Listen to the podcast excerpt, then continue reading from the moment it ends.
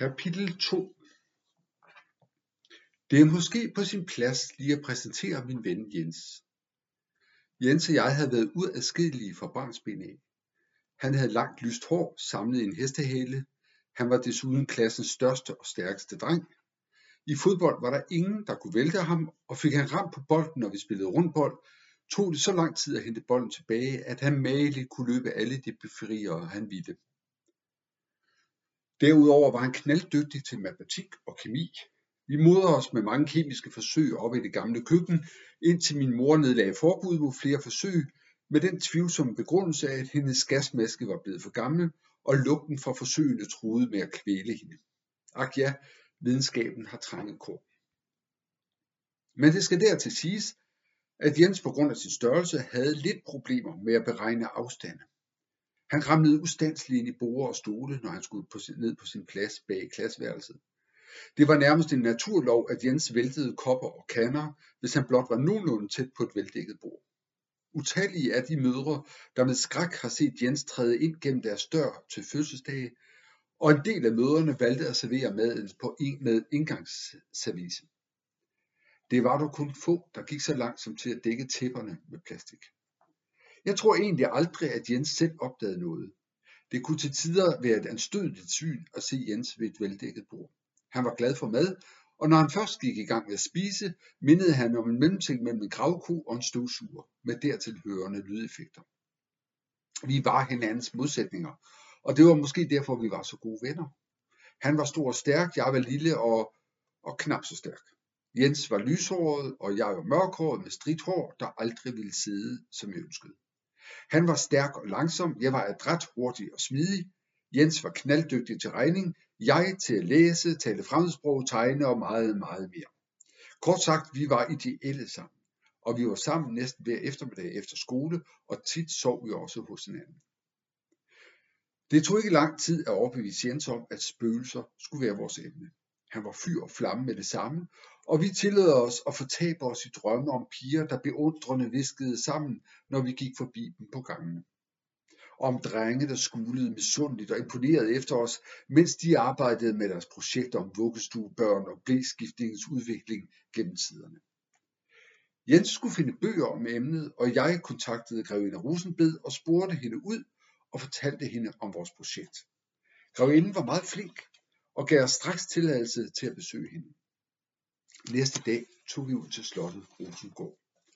Kom indenfor, sagde grevinden og smilede venligt, mens hun kiggede på os over sine guldindfattede briller.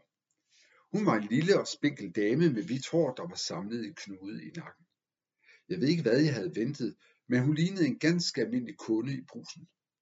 Der var ingen aristokratisk aura, ingen adelig arrogance. Der var blot en venlig lille kone, som hjalp os med at tage jakkerne af. Derefter førte hun os ind i en stor stue, og her var der endelig noget, der lugtede af blåt blod. Række efter række af portrætter hang på væggene, og den ene greve efter den anden kiggede strengt ned på mig, i det jeg satte mig i sofaen. I skal skrive om spøgelser, siger I, sagde grevinden og smilede, så er I kommet det rigtige sted hen. Vi har jo lige haft en episode med en tysk kvinde, der får vildt på slottet. Grevinden lænede sig ind over bordet og skænkede sig en kop te.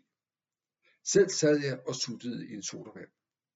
I de sidste par år har jeg arrangeret natlige rundvisninger på slottet. Det er vældig populært, og det er en helt anden stemning på slottet om aftenen end om dagen. Jeg havde den aften en tysk gruppe på besøg, der var omkring 12 deltagere. Normalt går hele gruppen samlet gennem slottet, mens jeg fortæller om slottets historie, malerierne osv. På et tidspunkt må denne tyske kvinde være stoppet op for at undersøge noget nærmere, og hun har så ikke bemærket, at gruppen er gået videre. Da hun opdagede det, skyndte hun sig for at indhente os, og på vejen kom vi igennem riddersalen, hvor vi lige havde været. Hun påstod, fortsatte grevinden, at da hun gik gennem riddersalen, følte hun sig overvåget, og da hun kiggede sig omkring, blev hendes blik fanget af det store maleri af min gamle forfar Holger Rosenbed. Damen sværger på, at Holger drejede sig og vinkede til hende, og det sidste, hun kunne huske, er, at Holger Rosenbed kom hen imod hende. Hør, tag en kage til. Grevinden tog fadet med småkager og rakte mig det. Jeg tog endnu en af de lækre småkager. Efter at have budt Jens og sat fadet ned, fortsatte grevinden. Vi opdagede lidt senere, at hun manglede i gruppen, fordi vi hørte et svensk skrig.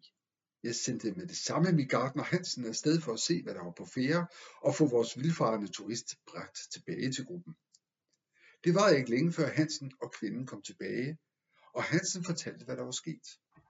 Han havde fundet kvinden liggende på gulvet, og Hansen svor på, at han også havde set en mørk skygge stå bøjet over hende, som hun lå der på gulvet.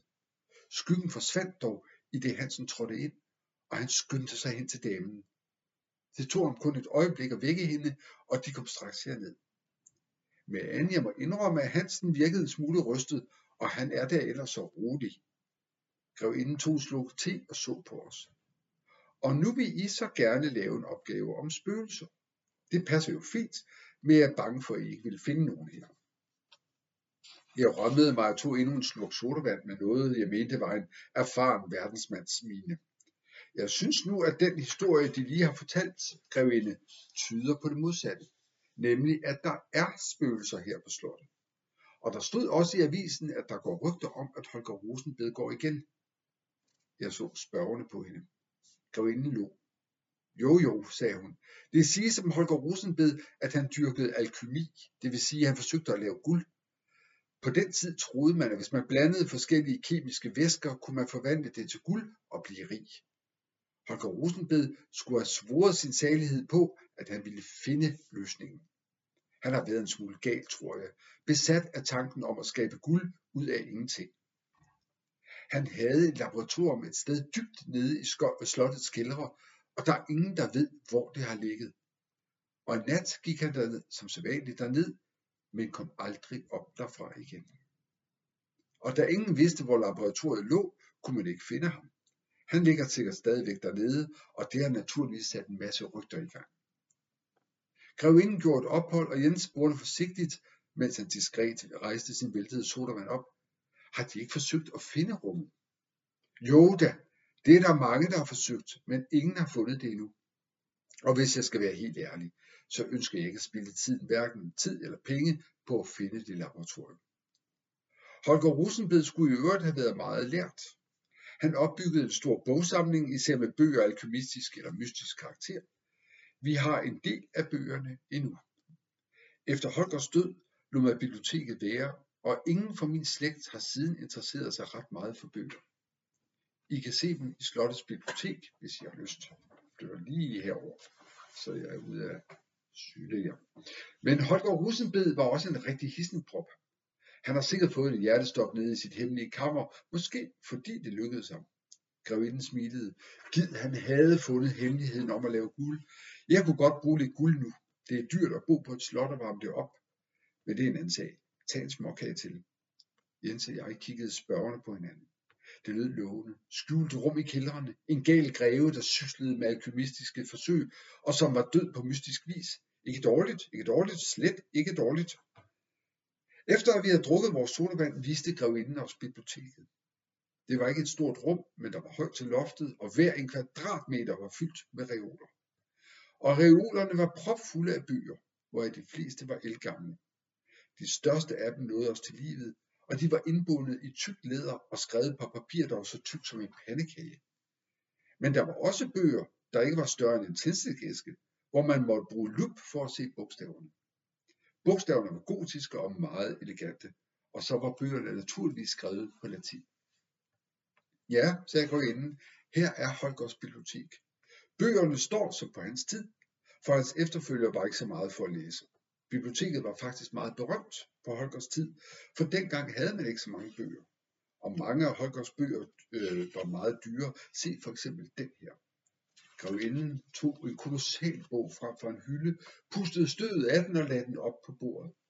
Denne her bog er skrevet af Magister Thomasen i hmm, 1408, og den handler netop om, hvordan de gamle Ægyptere fremstillede guld. Vi kiggede interesseret i bogen, men ingen af os kunne forstå, alt hvad det krimskrams forestillede. Der var også billeder i bogen. Billederne viste mest, hvordan man skulle hælde noget væske fra et glas over et andet, eller hvilke tegn, der skulle males for at få en bestemt virkning frem. Ude i marken kunne man se Holger Rosenbeds notater.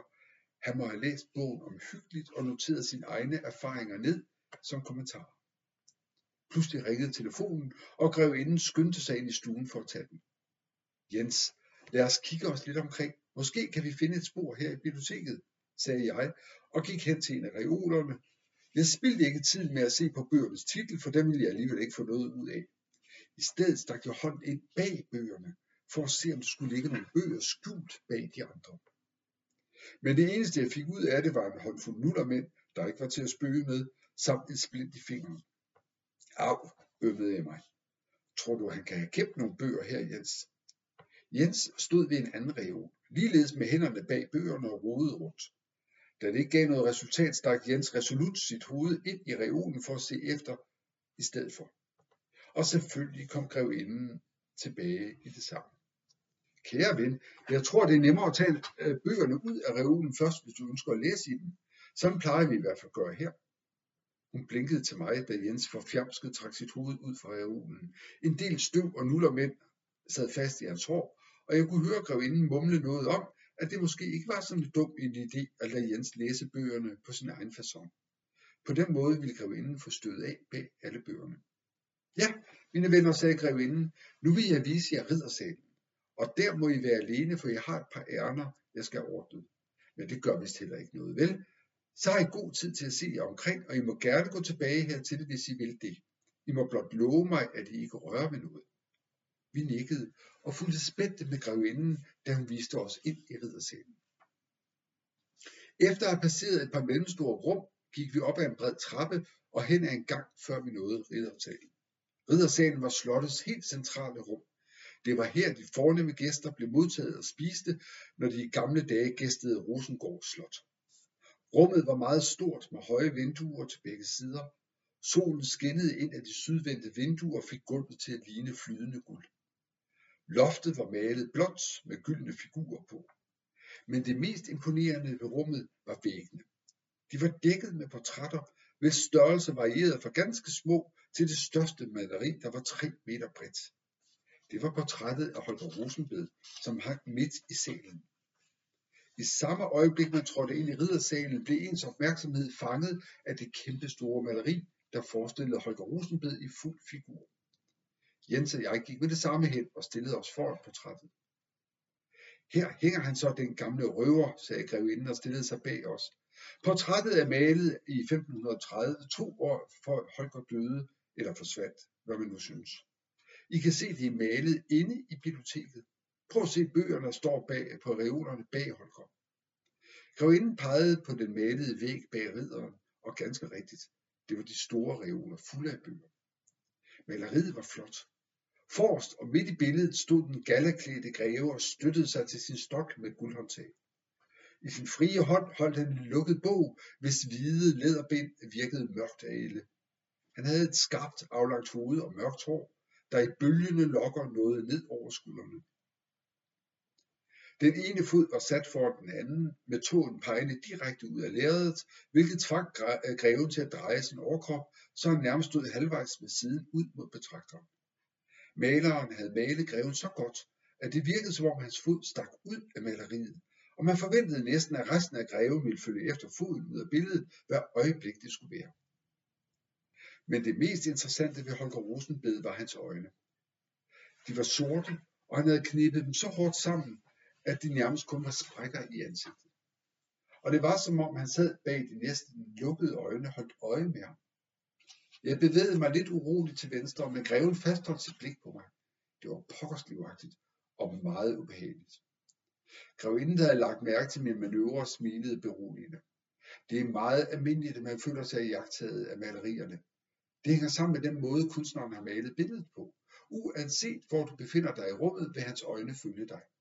Sådan føles det i hvert fald. Prøv at gå helt ud til højre. Grevinden tog let fat i mit skulder og puffede mig til højre, så jeg stod helt ude ved siden af portrættet. Prøv så at lægge mærke til hans øjne og hans fod. Jeg kiggede først op på greven, og kunne se, at han stadig stirrede, på, øh, stirrede på mig. Og hans fod, der før havde peget direkte på mig, da jeg stod lige foran ham, pegede stadigvæk på mig. Både øjne og fod havde flyttet sig, eller sådan så det i hvert fald ud. Grevinden forklarede, de har ikke flyttet sig, det skyldes et synsbedrag. Det var meget moderne at male sådan på den tid. Du kan se ved det samme, hvis du kigger på nogle af de andre billeder, men det er mest tydeligt på grevens portræt. Og nu bliver jeg desværre nødt til at gå, drenge, men I er velkommen til at blive lidt længere. Vi sagde farvel til grevinden og takkede hende for hendes venlighed. Vi havde lavet den aftale, at vi skulle komme igen, når projektet startede for alvor. Slut for denne gang.